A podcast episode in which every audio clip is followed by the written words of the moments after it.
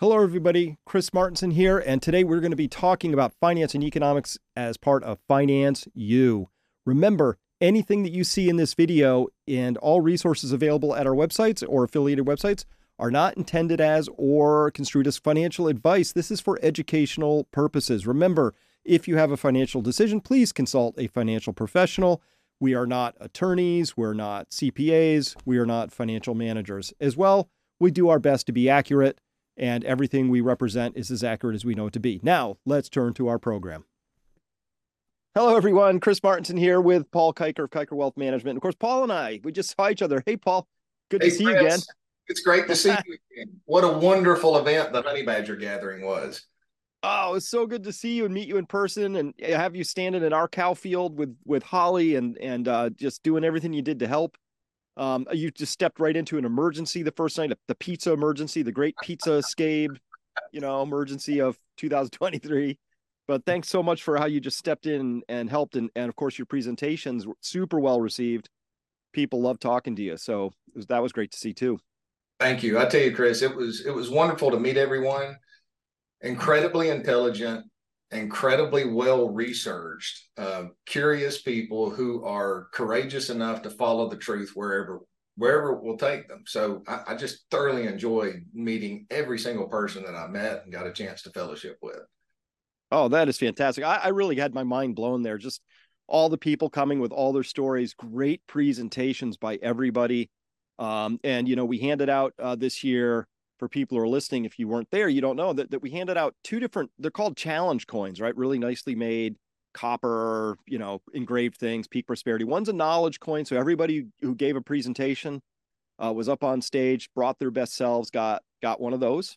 Um, and then we started handing out uh, what are called mentorship coins. And there's only five of those that we were able to release at that time. And and uh, so we gave those to some people who really stood out, have stood out. Um, but we'll be giving out more and more of those as, as time goes on.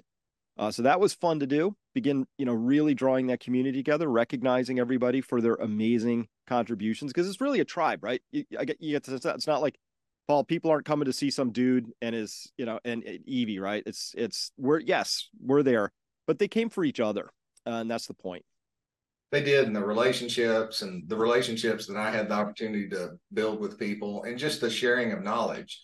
You know, uh, one of the events Holly and I went to was about uh, chickens and and I was pretty well researched on how I deal with my chickens, but they were able to share information with me that that I immediately went back and started implementing to my flock as well. Plus, you know, all of the other conversations from food to, you know, it, it was wonderful. Bonfire fellowship. Oh. Um, you know, being at your farm was incredible. It was beautiful. Reminded me of the foothills of the North Georgia mountains, and and uh, just an incredible place, Chris. Well, thanks, thanks. It was really nice. Um, I came away learning a lot too. I, I came away with a, a new sense of what I'm going to do with my soil, um, how I have to, you know, I'm going to be managing the garden differently. But mostly, it was um, I got to turn my phone off here because I don't like it talking to me. Um, which is uh, uh, just just the importance of of the community and just you know we really just got to do I, I, came away urgent. Came away with a sense of urgency. That's weird right? But i yeah. really came away and, and i got to tell you um you know i don't rest too well. So one day of rest the second day after that i pulled my whole team together and i said we're gonna we, we got to start doing things really differently here. So we're gonna reorg pull ourselves back together really refocus on some stuff. Here's the bottom line summary. I feel like i have to ha- i have to, i just had to clear my plate and push things that I've been doing so I can just do content. Because that's what that's what that's my instincts say that's what I need to be doing right now. So I really had to just, you know, I got a lot of CEO sort of hats. I just got to push them off. Mm-hmm. And, you know, I start explaining that to my team. Hey, you guys are gonna have more work. And they were like, Yes, finally. We've been waiting for you to come to that conclusion. So this is good. I tell you, you have you have a great team. They're energetic. Sure do. Excited um, you know, and and and I'm sure they were like I was. They had conversations with individuals that are connected in the uh, you know big business to to various parts of the economy who were all expressing you know just the the changes that they're seeing take place, the concerns that they have right now that that they didn't have a couple of years ago. So yeah, putting you in a well, position- it's getting it's getting kind of unavoidable that that that there's something's going on here, right? And um, you know, there's a there's a cultural thing, a political thing. It's getting very, you know, it's unavoidable. So that's I think that was it's a process, not an event, to finally realize that oh shoot, you know, game on, like this is really happening you know and so whether it's russell brand getting you know deplatformed and you know just you know raked over the coals or it's people being debanked or yeah. it's watching you know the insanity of what's really going on with like it's insane. I talk with michael yon all the time about what's going on about what's happening. You know i follow what he's doing what's coming across the border. I can't even wrap my head around that you know the human dimension of that. That's um a- and it's it's crazy. It is. And, and, you know, and I saw a video uh, within the past couple of days of of some of the refugees that are coming in, and they're all, you know, military age men. I didn't see very many families. I didn't mm-hmm. see very many little children. Um, you know, I mean, hey, um, uh, there are a lot of great things about America that's far better than the rest of the world, but but you know, you need to come in the right way, and and we should be concerned about you know hundreds, if not thousands. I don't know the numbers. I just saw a, a few videos of military age men that were healthy, well fed, and coming into our country. You know that that could very well be a dangerous thing. Well, it could be uh, at a minimum, even if it's not a dangerous thing. It's clearly the priorities have been set by somebody in power to say, "Hey, we're putting the needs of these people over the needs of our own people. So let's call that the America last position, right? And so now I'm reading about, oh, the government might shut down, but don't worry, the pensions and payments of people in Ukraine, those will continue even during a government shutdown. Not the ones in America, right? So again, America last, right? So that's the vibe I think people are starting to rightly get a little annoyed with. And it's bizarre to see it in an election cycle because usually they pretend to put America first and they're not. They're not. So that's part of the gloves have come off, and they've just said America last. We don't give a. We care about anything, right, above and beyond you, the Americans. That's let's just start there. Well, it's like a family where you've got a narcissistic parent that that puts on a plastic face for the entire community, and the community doesn't realize just how horrible the home life is for that family. Mm-hmm. But the kids understand fully uh, you know, that it's complete and utter chaos at home with a plastic face outside. And I think the American people are starting to wake up to this. I mean, you you hear with some of the rumblings that are taking place with the mayor in New York and his conversations and warnings about what the immigration in their city has, is doing and is going to do. Um, people are waking up slowly, but but I think they're waking up much quicker than what the those in the White House believe they are. At least I hope they are, Chris. I really hope they yeah. are. Yeah, you and me both. So this is going to have huge market impact. So we're here to talk um, all things markets. So so let's let's go there. This is Finance University. Um, uh, so many things to talk about. Can I just kind of just let me just turn a couple slides real quick because um you know me, I like slides. I'll follow your lead, Chris. uh, so so let me just turn here let me know if if you can't see this. Um, but this is uh, I can supersize this.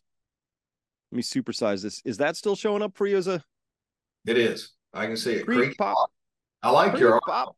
That was a yeah. very Yeah, so I'm just I'm seeing the creaking signs, and I just want to go through these a little bit in more detail. And by the way, everybody listening, the reason I care about this is that if you at all found it distressing the 99.95% survival rate.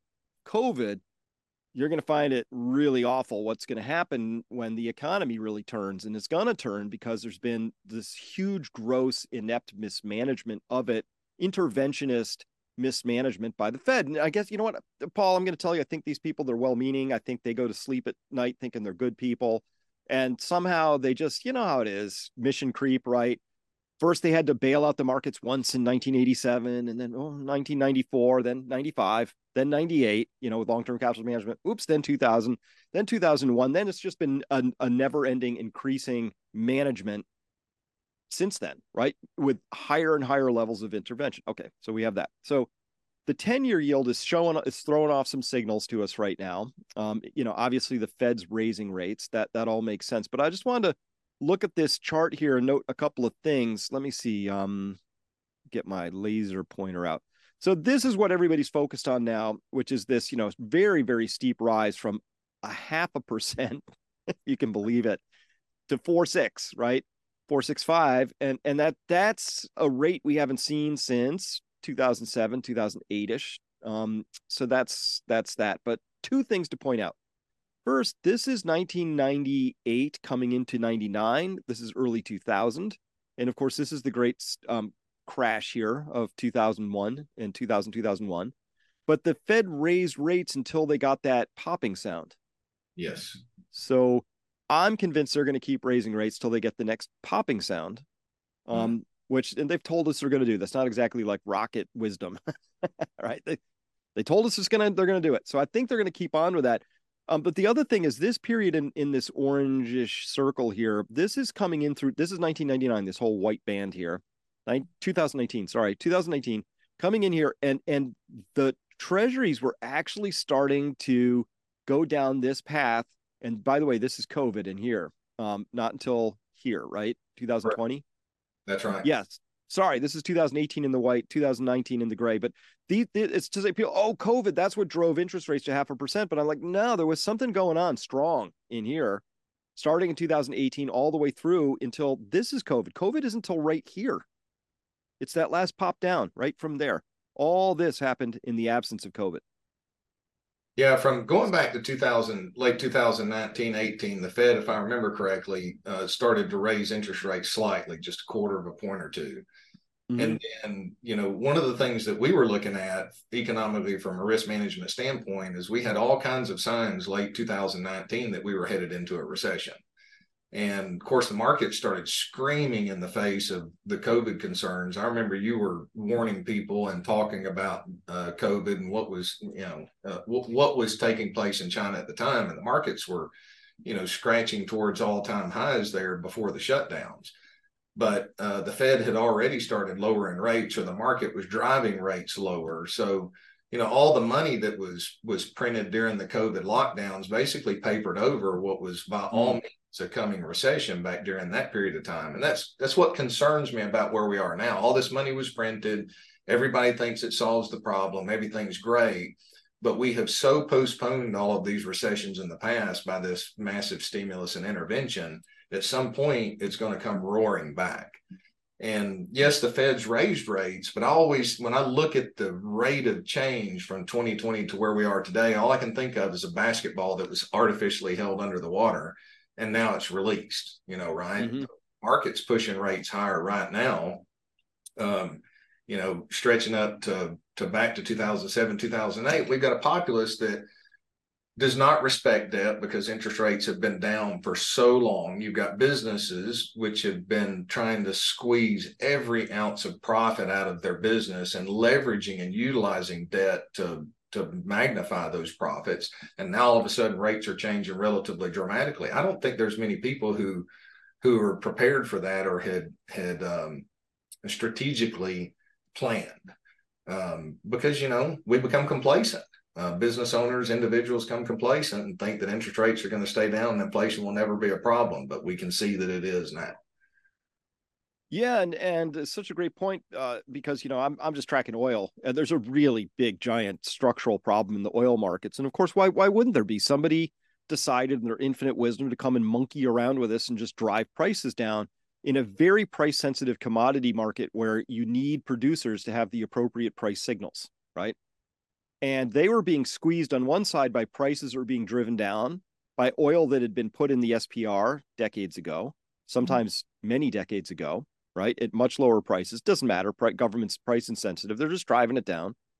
But they were also being squeezed by inflation and even shortages. So when I was talking with people, Paul, in the oil field space, 2020, 21, they couldn't get this two and seven eighths inch pipe they needed. When they could, it was wicked expensive because it's a very energy intensive and therefore inflation sensitive business. So they were getting crushed on one end and the other. And now we're over here going, wow, where's all the oil? This is gonna this is gonna hurt. Yeah. And for political reasonings, we're 250 million barrels correct less in the strategic petroleum mm-hmm. reserve, and uh, oil prices are right back to where they were when they started draining the strategic petroleum reserves to uh, for political purposes to make things look yeah. great. Yeah, this is the fun part. Because remember, they said, uh, uh all these people, all these Biden supporters, like, oh, he's such so smart, or his team is. They're gonna sell high, buy low. So they said, oh, we're gonna buy this back. It's 72. They said it. They put out a tender. They're like, we're not paying any more than 72 a barrel for this. Well, we're 20 bucks above that. So it's guess what? Quite predictably, the minute they stopped selling, the price went back the other way. You're right. Basic supply and demand. But Chris, it really seems like, and my greatest concern is in the halls of power, they're they're disconnected from reality, from the political pundits to the to the economists. You know, you if you're making the mainstream media in most of those cases, you're connected you're wanting to please those peers that are around you you know they reward groupthink now they, they want to be surrounded by like-minded individuals they they're not operating on what we know as individuals iron sharpens iron you know the the, the bible mm. Can clearly says is something you need to be surrounded by somebody who's going to challenge your opinion that makes you better it's like going to the gym and lifting weights you don't get stronger without enduring some pain and you have to set your pride down. Yeah, I'm not going to be as strong as the other guy if I'm starting out, but you develop that over time. And the halls of power is groupthink. So I don't think they really understand. The road to hell is paved with good intentions, correct? So mm-hmm. yeah, they. I don't think it's completely evil in their intentions, although the outcome may necessarily be that way but it's just surrounded by a bunch of individuals. We're the greatest people in the world. Everything's great. The average American, you know, what was it? CNN's talking about the fact the economy's great. Why is the average American complaining about it? Well, of course, if you've got enough large enough income to absorb all of that inflation and you're not communicating with the average individual because you're surrounding yourself with like-minded individuals, you're completely disconnected from reality. Just and, and I think that's the problem that we have going on right now. And and that sets up for a very chaotic and dangerous environment over the next couple of years. Um, yeah. Yeah the way uh, very well said. The way i'm looking at this is that um, for for too long this is end of empire kind of stuff. For too long we've been able to get away with pretending reality doesn't exist and so the the people who are, who are more deal in narratives they just set the narrative right you know and and then they avoid the consequences for that for a long time so we've been able to overprint overspend you know, it's just interesting to me to watch how many people are outraged that that Russia did this illegal attack of Ukraine. It was like Iraq, Syria, Libya. Like it's like this glass houses stones kind of a moment for me, you know. But that's okay because only only Russia should have to bear the consequences of their actions. We don't, right? And so this group think has gone on long enough. I'm not sure they even know right from wrong, up from down anymore. But but I'm a huge believer that if you intervene in markets they're complex systems, and you're going to get these emergent, unintended consequences. And we're going to face that sooner or later, right? That avalanche of US Treasury paper coming back home and interest rates shooting up and everything that's going to cause, or wow, we, we're, we're actually short of oil. You know, the only way you, you solve an oil shortage is you crush demand or you make more supply. Those are hmm. your those are your two choices, right? That's correct. You can and you can crush demand with a recession, or you can do it with really high prices and a recession. Your choice. But but we're going to face that because we just didn't let the oil markets sort themselves out. That's right. Which they would have done. They would have done, and the market would have uh, found the most efficient solution.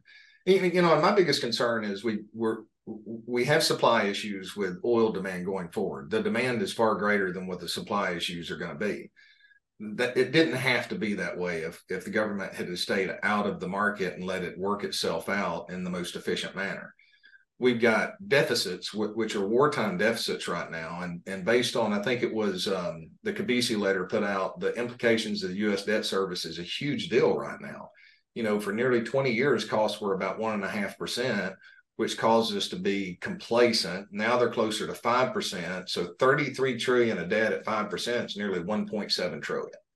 So do we have the ability to just print these massive amounts of, of money as we have a recession and still be able to do it when we have that recession? You know, I think it's sooner rather than later.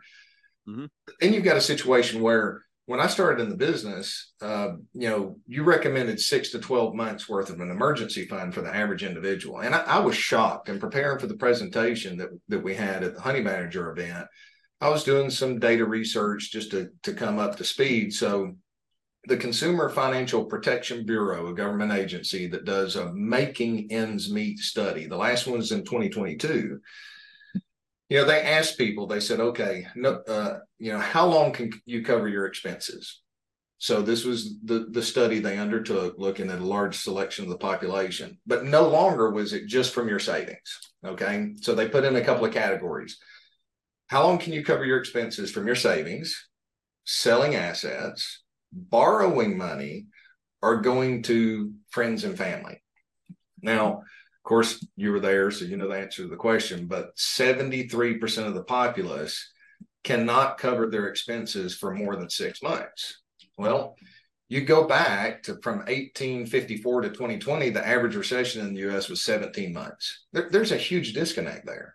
Now, they're shorter since 1945. So from 1945 to 2020, we're running 10 months now.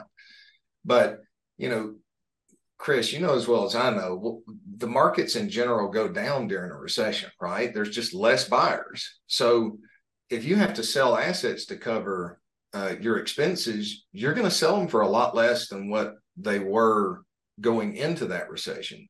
You know, and if seven out of three people are not prepared, you've only got three people that are going to be able to buy those toys that you all of a sudden realize you need to get rid of.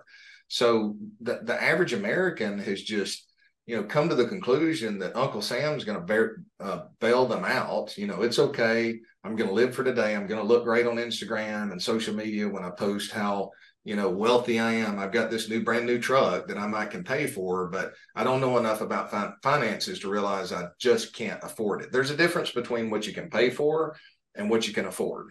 And people find that that out the hard way either during a recession or when life happens and they have a couple of emergencies that are there. So we're we're in a very precarious situation economically and and something has to break. And and and my biggest concern is there's going to be a lot of hard lessons that the average individual is going to learn because their leaders are not doing their job and leading and preparing and making the hard decisions and saying, yeah, you may want this, but delayed gratification in some cases is much better for you from a long term standpoint. Yeah, those seven out of ten people. I mean, obviously they're at at at, at the edge, and so of course you know what's going to happen, right? We're going to get this this recession.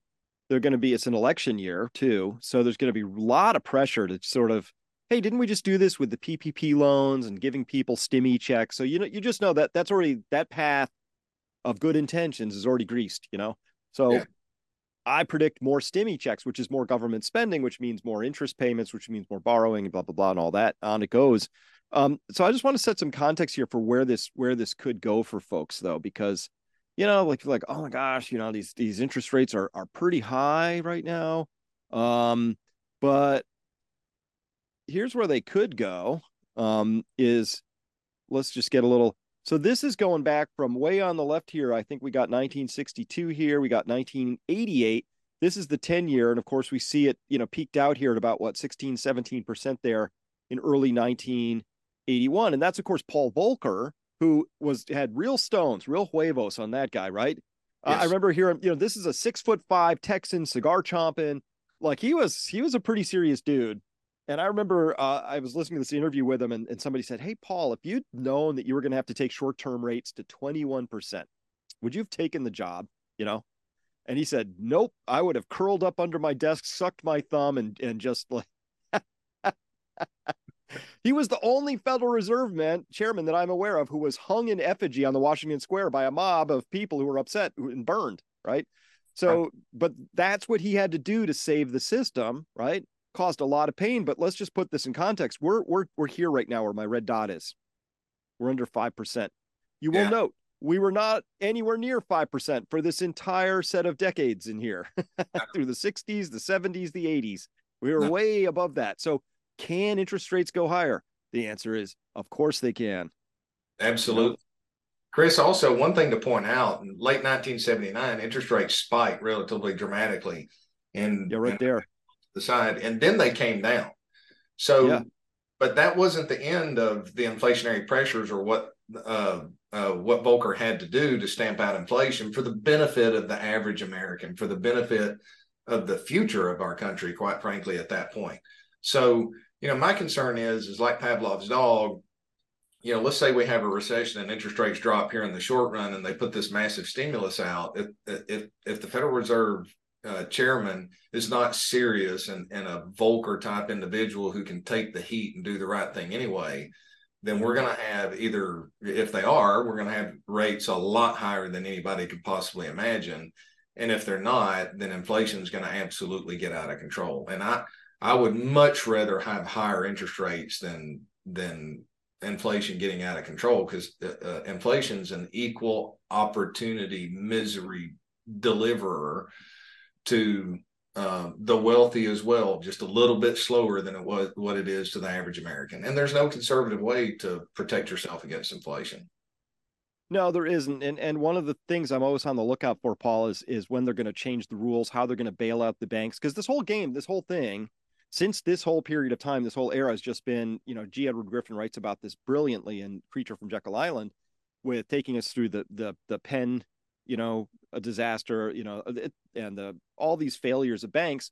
It's basically the heads we win, tails you lose model of banking, which is they run up and take huge risks and take huge profits, but then oops, that goes bad on them, and then they get bailed out, and that's always on the taxpayer's nickel. Um, and so a lot of that is actually hidden in in this chart right here. A lot we had a lot of bailouts. We had savings and loan back here. We had the pen yeah, all of it. You know, there's a lot of there's a lot of accidents going on back there. Um, so that's been the game for a long time. And so I'm always alert to, you know, where's the next bailout? Because that thing that we had in the great financial crisis, I was so offended. The oh, JP Morgan and Goldman, like Goldman Sachs, Goldman Sachs wrote all these lo- these uh, credit default swaps to AIG, which they knew were going to blow up. They knew it because they wrote them to blow up. That's all established fact. And then they blew up. And then instead of Goldman Sachs taking the loss on that because hey, you know, we got in bed with somebody who we who we crushed, who we knew we were going to crush, they got made whole 100 cents on the dollar by Hank Paulson, who used to work there. I mean, the whole thing you just can't make it up, right? You know. No. They got a 13.9 billion dollar bailout for Goldman Sachs. so so nobody went to jail with with everything that was taking place. Nobody went to jail. Nobody's careers were absolutely ended. And what should have happened is let the FDIC system backstop deposits, remove everyone that was in a position of power that put those banks uh, there, and let the wiser individuals step up and take the reins of power and have somebody else try it. But that is not what mm-hmm. we did. We, you know, our government protected those that were close to them and it was circling their own wagons at the expense of the American people, is what it is. Yeah. Yep. So, in that thread, can I just talk to you about something that got too little coverage last week? Um, or the week before. It was this. This popped out. I saw it at the time. Of course, I had Honey Badger coming up, so I stuffed it away till I was preparing to talk with you this morning. And I looked at it again. I was like, uh oh. so the Treasury, US Treasury, is is doing planned debt buybacks. I'm like, wait a minute, wait a minute. They're issuing $2 trillion of new debt just to keep the cash going, right? And this is the opposite of that. A debt buyback is the Treasury takes cash and goes out into the market and buys its own paper back at the same time it's issuing 2 trillion in paper. All right, my spidey senses are up, Paul. My antennae are quivering. What is this about? So I had to go doing some digging, and, and it says here in this Reuters article, quote, the U.S. Treasury's planned buyback of its outstanding securities next year, 2024, is aimed at improving liquidity in the bond market. Hmm? In prepared remarks for the ISDA uh, conference in New York, uh, Assistant Secretary for Financial Markets Josh Frost noted the importance of maintaining flexibility and, quote, providing liquidity support to certain sectors of the Treasury market. wow. Oh, Paul, when I get when I, when I stumble into something that vague, certain sectors, liquidity support. In other words, we can do whatever we want to do. Don't ask too many questions. Now, didn't you mention that that Treasury last week? I think uh, at the event was it Friday. Uh, um, they had mentioned that they were not going to mark to market the bonds for the uh, for the banks. Uh, uh, Yellen said that. Did, did I understand that correctly, or did I misunderstand? Yeah, no, they're going to let them flip because, of course, if the banks carry them to maturity and they don't have any intention of dishoarding them, right, and you're going to carry them off, well, then you know it's not really a loss, is it? No, well, yeah. So the question for me is when the Treasury is going to step in and buy bonds back, under what terms? That that's what I want to know. So, and that's one question I have with the buyback program. Are they going to buy these uh, bonds back at par when they're down 20 or 30 uh, percent and then turn around and issue new debt at higher rates? Isn't that just taking more money? That, that's American let's good question. Let's do some spelunking, okay? Let's see if, if we can figure out what what actually they intend here. Um, so this is more uh, from that same Reuters article. Uh, this Secretary Frost, Undersecretary, said added that the corresponding rapid rise in debt issuance could significantly increase the Treasury's financing costs in times of crisis. okay. Yes. No yeah. duh. Okay. The Treasury announced in May plans to implement a regular buyback program in 2024. Next year, when it relaunches the buyback scheme, the Treasury said in August it intends to set a maximum amount that will be announced at each refunding. This will initially begin at 30 billion per quarter, 120 billion for the first year. Uh, what for cash management purposes? I don't. Wait a minute. No, the Treasury needs cash. It doesn't need cash going out. It needs cash coming in. So it's really, I think, the the key. Well, first off, why are they doing this and what is what when they announced it what did they say because this begins to get us i think to where you're going first um us treasuries if you if you take the value of current market value to your point um you know we don't want banks having to revalue what they hold at mark market the current market value of all the treasuries that have that are out there that have just been issued um down from par value there's about 1.4 trillion dollars of unrealized losses out there so if people had to sell their treasuries right now.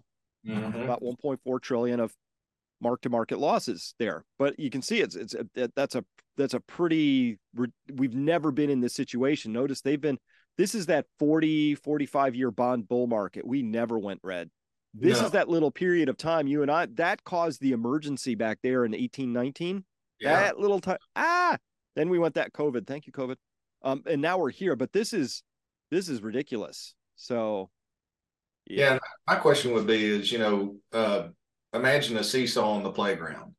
You know, those bonds are going to reset and the longer they are because you've got to have a yield to maturity equivalent to what the market rate is. So if they're going out there and they're buying these back for 1.4 trillion less than what they were issued and they're refinancing at higher rates, then I'd have to do the math on it. But you know that that's kind of a wash. You're providing liquidity to the banking system so that they're not stuck with these assets that are upside down, but they should lose money on those because they are the ones that speculated, not the American people.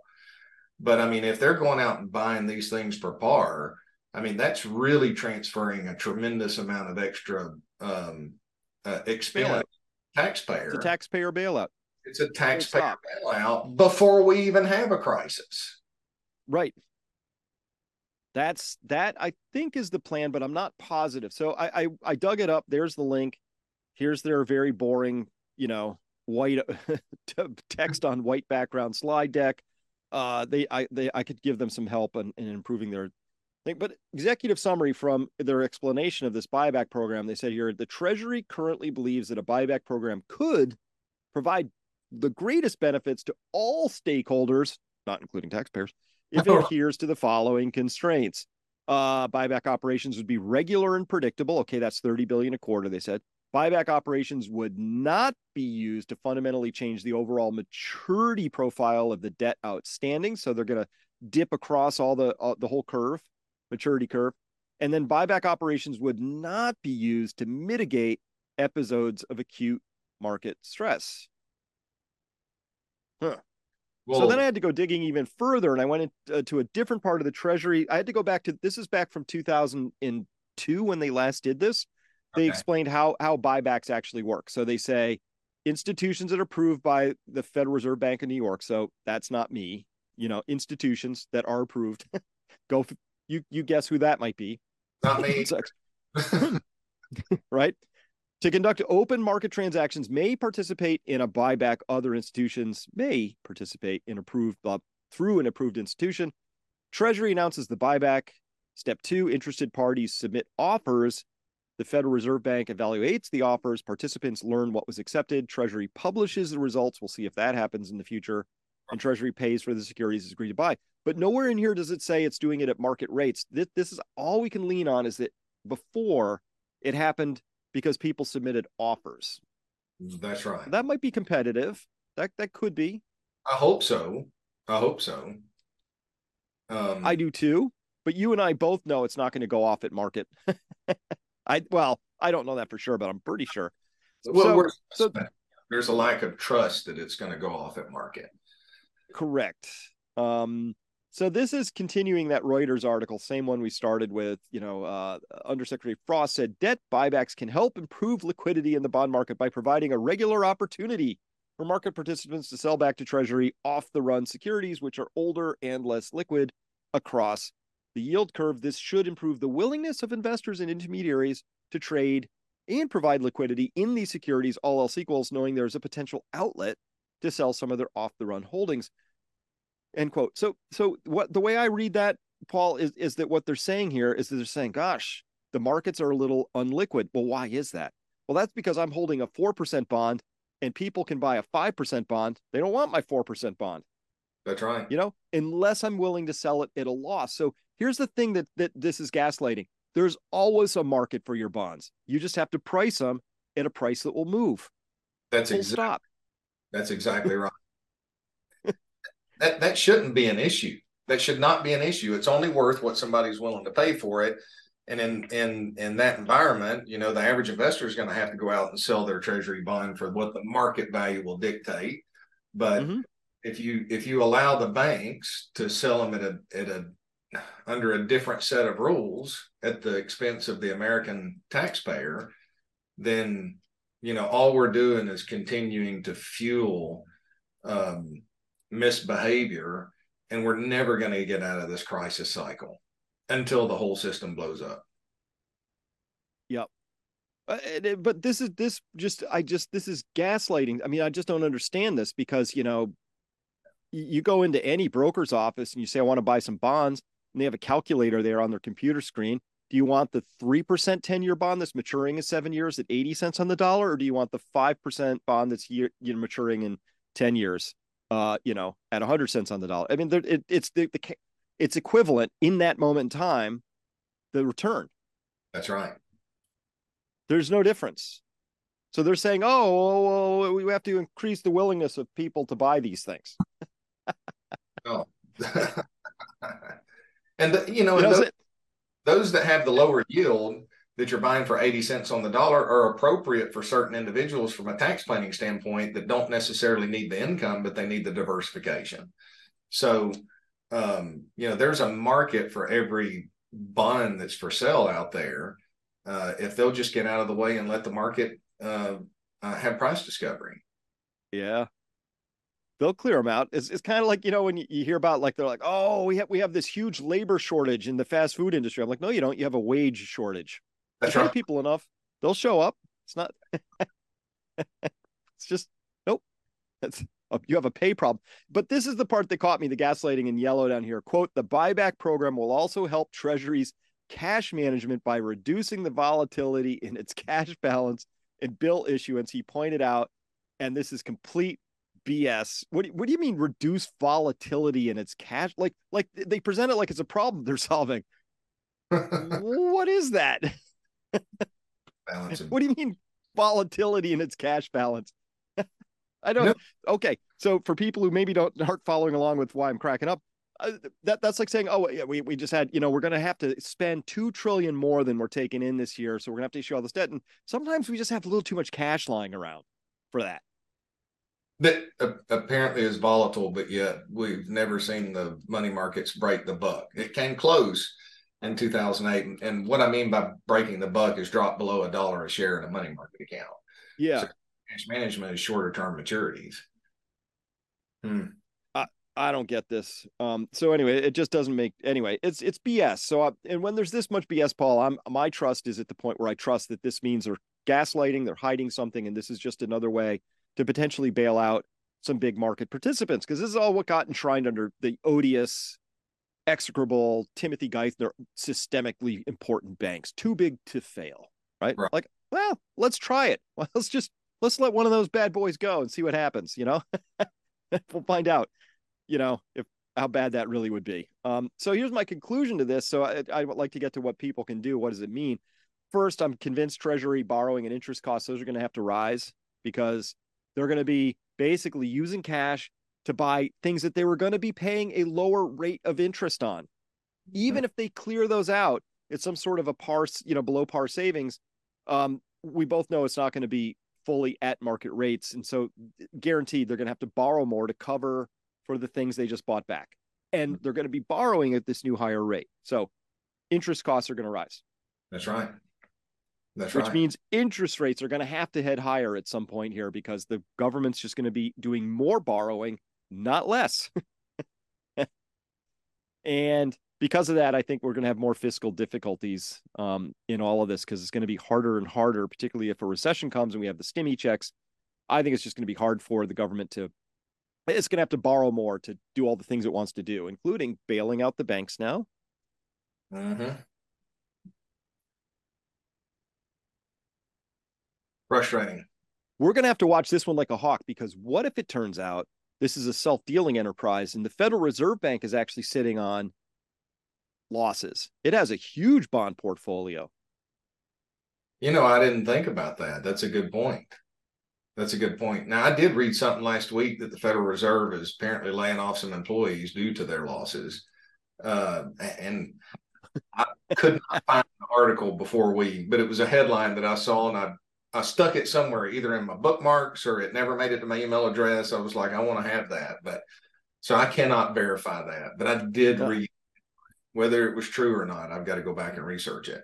But that's interesting if there's some self dealing there. That would be. Yeah even more egregious. But well, you know, they'll hide it. You'll have to. I'll have to track this all the way at the CUSIP numbers. I did this for a while because remember that the Fed came out. It was under Yellen, maybe Bernanke.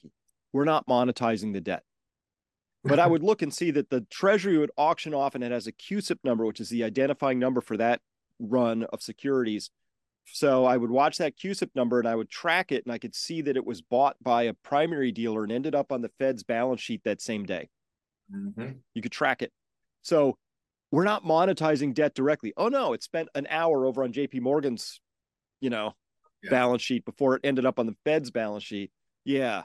Uh, and of course, JP Morgan took a cut for its service, you know, a few basis points. and then well, they reported great earnings. It's just it's a whole thing. It's a, it's a scam though. This whole thing feels scammy to me. It really is. And at some point, at some point they're not going to be able to cover it up anymore or maybe maybe there's a crisis so large that nobody goes back to look and see uh, what took place behind the scenes either way it's unethical and either way it's dishonest. And you know and what's so frustrating to me is i, I have a conversation with my my kids and my friends on a regular basis is you know always embrace the courage to speak the truth and hear the truth. And we don't have the courage in the halls of power to speak truth right to the American people. It's all let's cover this up, let's censor this, let's let's let's uh, you know uh, suppress this individual because they're speaking the truth and we can't handle this. You know, we're just not mentally strong enough to admit that we were wrong. I mean, people do their best with good intentions and make wrong decisions all the time. But the only way that we can get better is to understand, apologize. I'll not do that again. Learn from our mistakes and, and press on to the greater achievements of the future. But that's not what what's taking place with our leadership right now. And you know what we're seeing in the markets. You know, I think Chris back around July, August. I look at the date right now, which I know it's the September. Um, we talked about coming into this danger zone for the markets, and the markets have thrown a lot of volatility around here recently. You know, we've had a pretty strong sell off this month.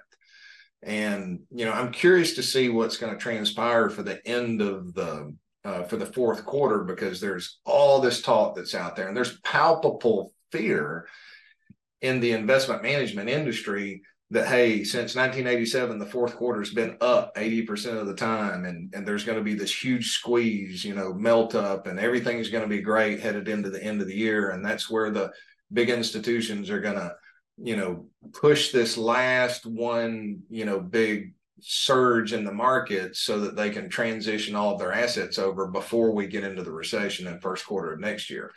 I'm not so sure that it's worth, you know, trying to pick those I don't know that it's worth the risk to try to pick up those pennies in front of that steamroller, right? You know, because we've got major issues that are taking place under the surface. I mean, just recently, you know, they had the uh, revision to GDP that came out or the updated report. Let's see if I can find it in my notes here. Yeah, so personal consumption was revised down dramatically in the latest GDP uh, revision report. So from 1.7 in the second quarter to 0.8. That's less than half of what the estimate was and the headline numbers were. So we're starting to see this put some pressure on the consumer, and the consumer is a large portion of our economy. And and I've got one chart here. This was from the BEA, the Bureau of Economic Analysis. And and if I can share my screen with you here for just a second. Um, Hold on one second. Um, I will have to just click one button here. There you go. Uh, bear with me just a second. I got to get this over so I can do the portion of screen. And if I can get that up, I think you can see there that. It is. Yeah. So this is household interest expense has risen to the highest level ever recorded. Now this goes back to 1978. But look at the pace of that change. Now this is Whoa. from the Bureau of Economic Analysis. So, you know, now it makes sense where we see credit card rates dramatically rising, right? We see the consumer is, yeah, still spending like a drunken sailor because credit is easily accessible. But that's a that's a dramatic impact that's going to take place um, on the balance sheet of the average consumer. Uh, mm. That's a huge number and a rapid rate of change. So, you know, sometimes when things change so fast, people don't react quickly, but they're going to have to react. And I think we're going to start seeing that a lot more over the next six to 12 months. The question is, can through the policies of the administration and this narrative control can they kick this can down the road into the election and i think that's becoming harder and harder to do and the market's starting to rebel against that with interest rates starting to continue to rise and oil especially the wild card for inflation going uh, forward i mean there's there's several institutions calling for $150 a barrel oil over the next six months um, and at the pace of this move, do we get there? I don't know. But this is a precarious environment. I still believe that we're in the danger zone.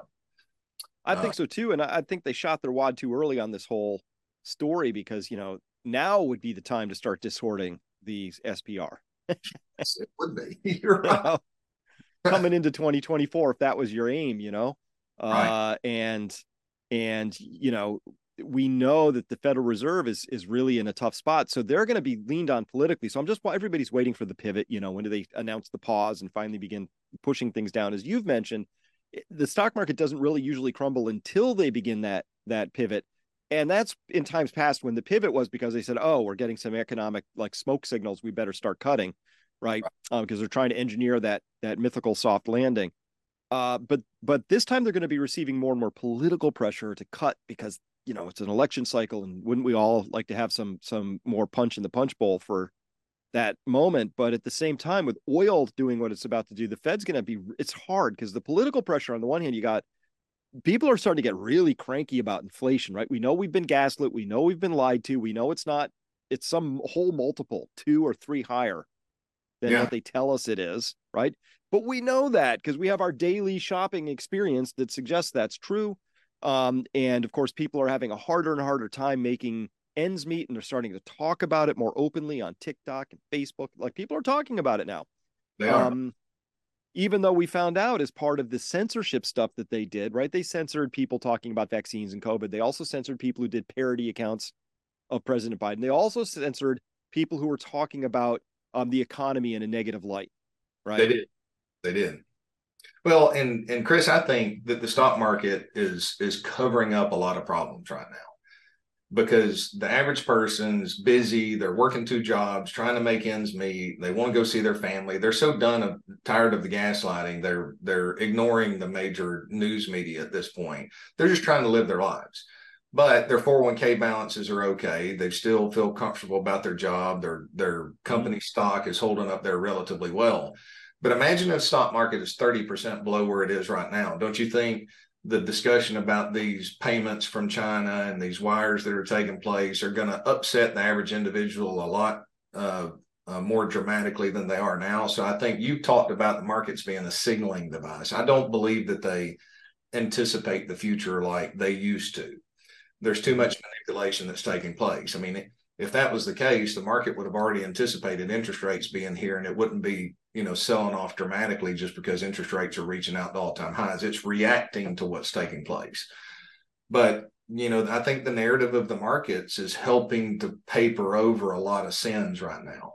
And uh, when these markets give up and and they accept reality and the reality of how tough this is going to be for the next 12, 24, 60 months to work our way out of the situation we're in, I think that's when the average American is going to going to bowl over with with a lot of uh, rage and frustration and no longer allow hopefully no longer allow these narratives to take place and accept being lied to and gaslit and all the time hmm I, I agree. I, I well, and I certainly hope we can get to um, reality again. I I, yeah. I know this would be really painful, and I'm just maybe this is just a fantasy wish and it's just dumb. Just tell me to to shut up. But all I want, Paul, is I just want the markets to be markets. I just want them, you know, l- uh, let them let them be occasionally, um, you know, uh, telling the wrong story. Let them occasionally overshoot one way or the other, right?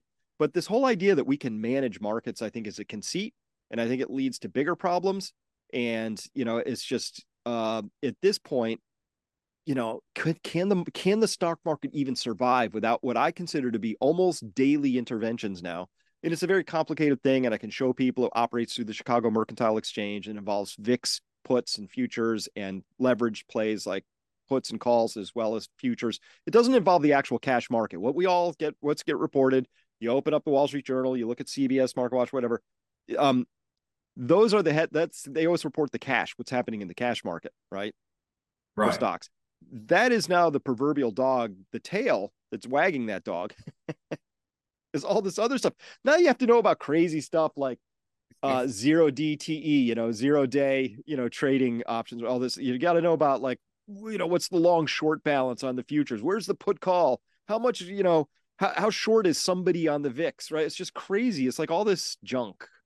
Oh, um, oh, I, am so upset that I have to watch that, you know, and I look at, you look yeah. at the volatility suppression products that come out now, you know, it's a highly risky game to, to sell, um, uh, put, uh, you know, to sell options and, and suppress the VIX. And now you've got a retail component that's coming out there and gamma squeezes and CTAs, which CTAs are not the commodity trading uh, individuals, but the hedge funds that operate under uh, managed future strategies.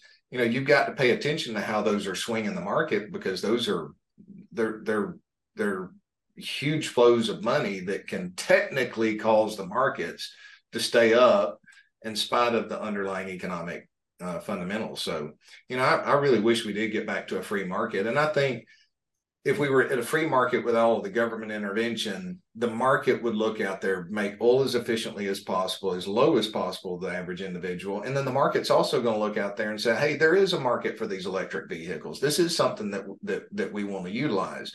But allow it to unfold at the market's directive because market participants aren't stupid. They want to they want to deliver to people what they desire and they also want to offer good products that are going to help them over the future. You know but here we are with all these you know government interventions so we've got zombie companies companies that need to fail so that better products can be offered. And i think that's one of the reasons why there's just horrendous customer service out there across the large majority of businesses at this point because they're they don't have to provide good customer service because they feel protected and and um, you know as long as the the money centers are bailing them out you know why do they have to be great at customer service? It would be better for all of us if we go back to a completely free market.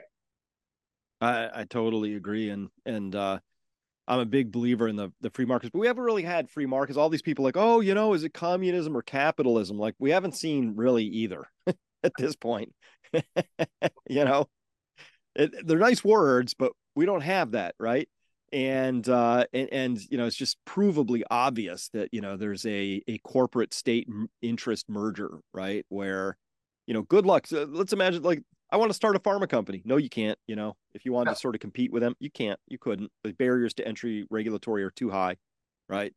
way too high. Try to try to start a new airline right now, and Lord knows we could use some competition in the airline industry, or, or an auto manufacturing company. You know, unless you're connected to the money center, to the money print money printers, or the regulatory uh, powers, unless you get their blessing, you're not going to have access to it. What they're going to do is the big money is going to come buy your idea.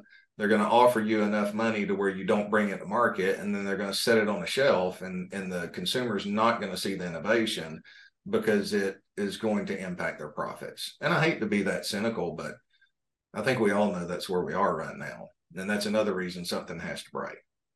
Yeah. Well, I mean, we saw that around COVID over and over again. So, uh, Yeah. but anyway, so so so, but these imbalances has been have been building for a very long time, Paul. This is why I really advise people to have a very comprehensive wealth management strategy, which includes make sure your soil's good and have a garden and and Yeah. you know really really be ready because this could be highly disruptive, will be highly disruptive when it breaks. No, there's no more ifs about it. It's just when at this stage, right? Because we all know that there's a there's this math problem. Like like you can't the government federal government cannot continue to run two, then three, then four trillion dollar yearly deficits forever.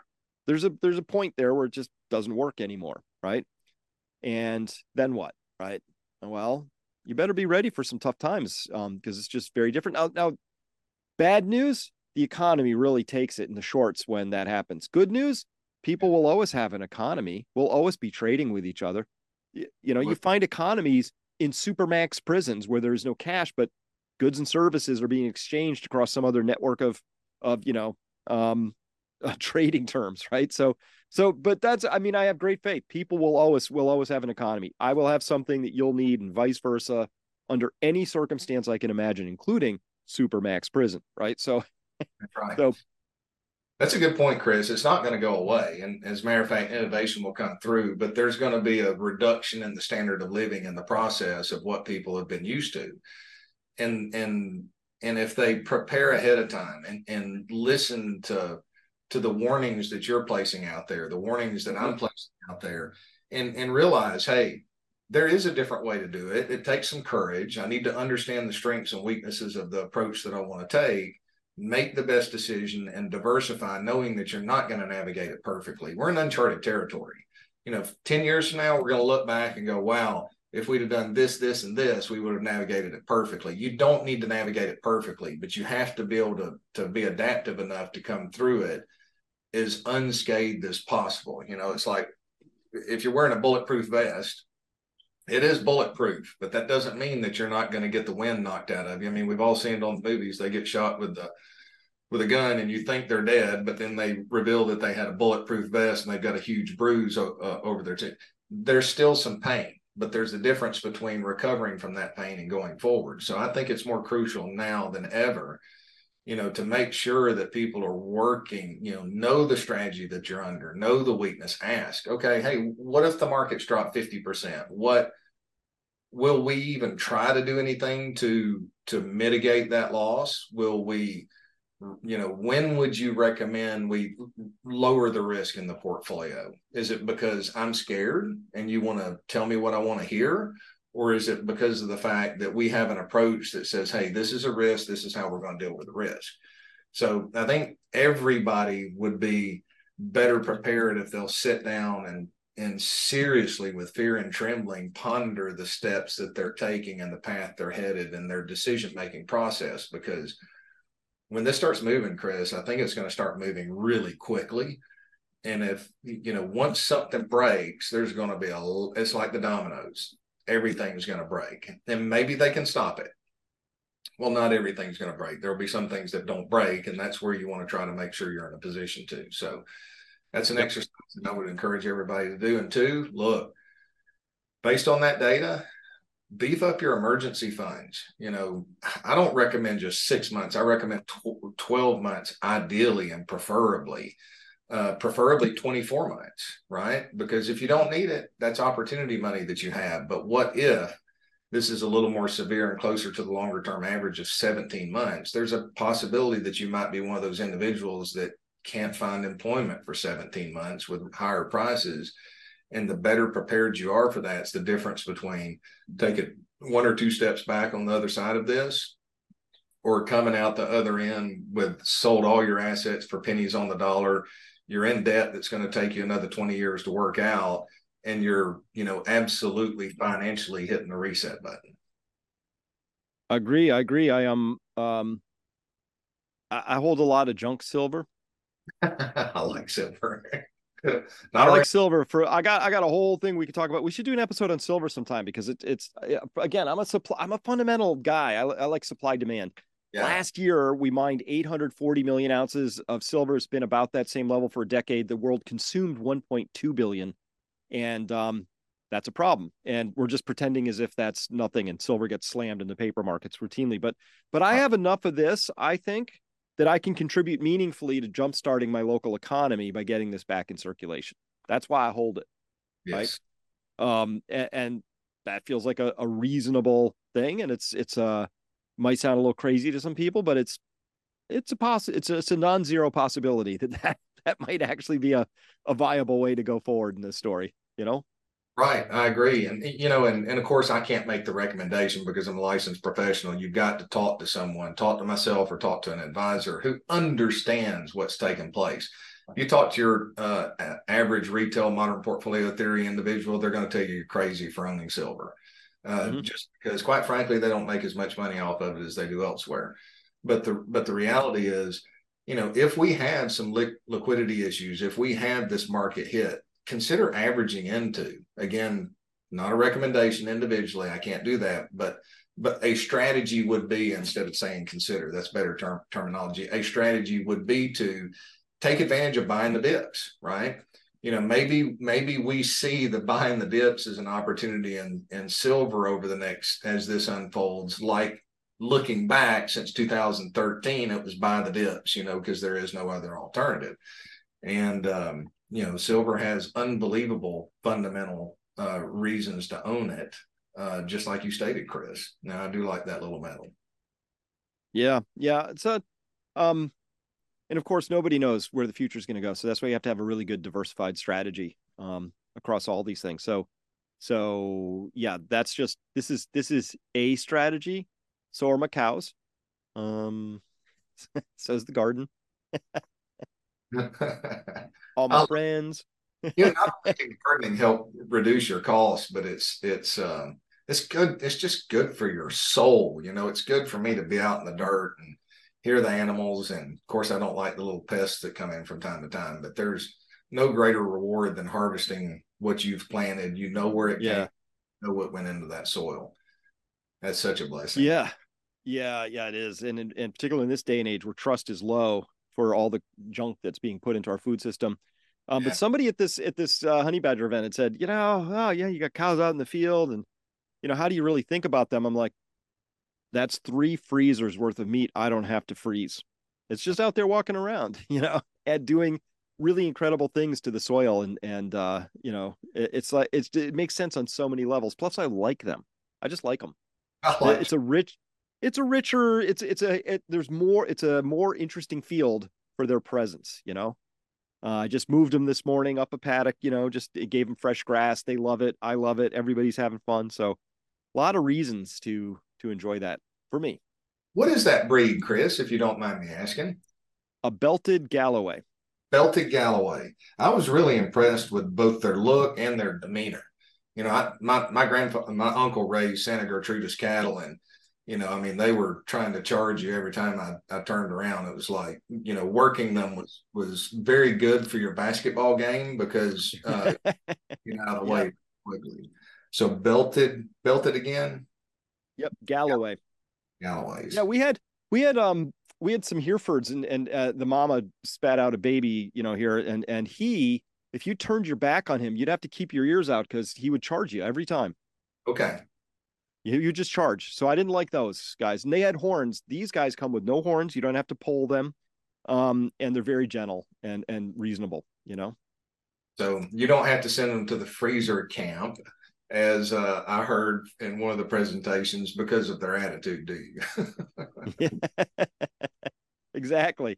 The other ones, the attitude got them in the freezer pretty quick. Um, so yeah, yeah, yeah. So, well, with that, um, hey, thanks so much for your time today. I know I got a lot out of it, so appreciate your knowledge and experience here. It's my honor, Chris. It's my honor. And I will encourage every participant, everyone that's listening out there, if you've not been to the Honey Badger event, make sure you sign up and go next year. You will not regret it. It was a wonderful time, and I was so pleasantly surprised. My wife had a, a wonderful time. Um, don't miss it next year. You're uh, you will not regret going. Well, thank you for that. Thank you for that. And I, I agree. People, everybody should come if you have a chance. All right with that, we'll see everybody next time. Have a great weekend if you're watching this on Friday. And um, we'll any questions, comments, leave them below. We'll get to them. And uh, if there are any that are appropriate for Paul, of course, we'll see if he can answer those for you directly. So thanks. Thanks, Bye, Chris. everyone. Bye.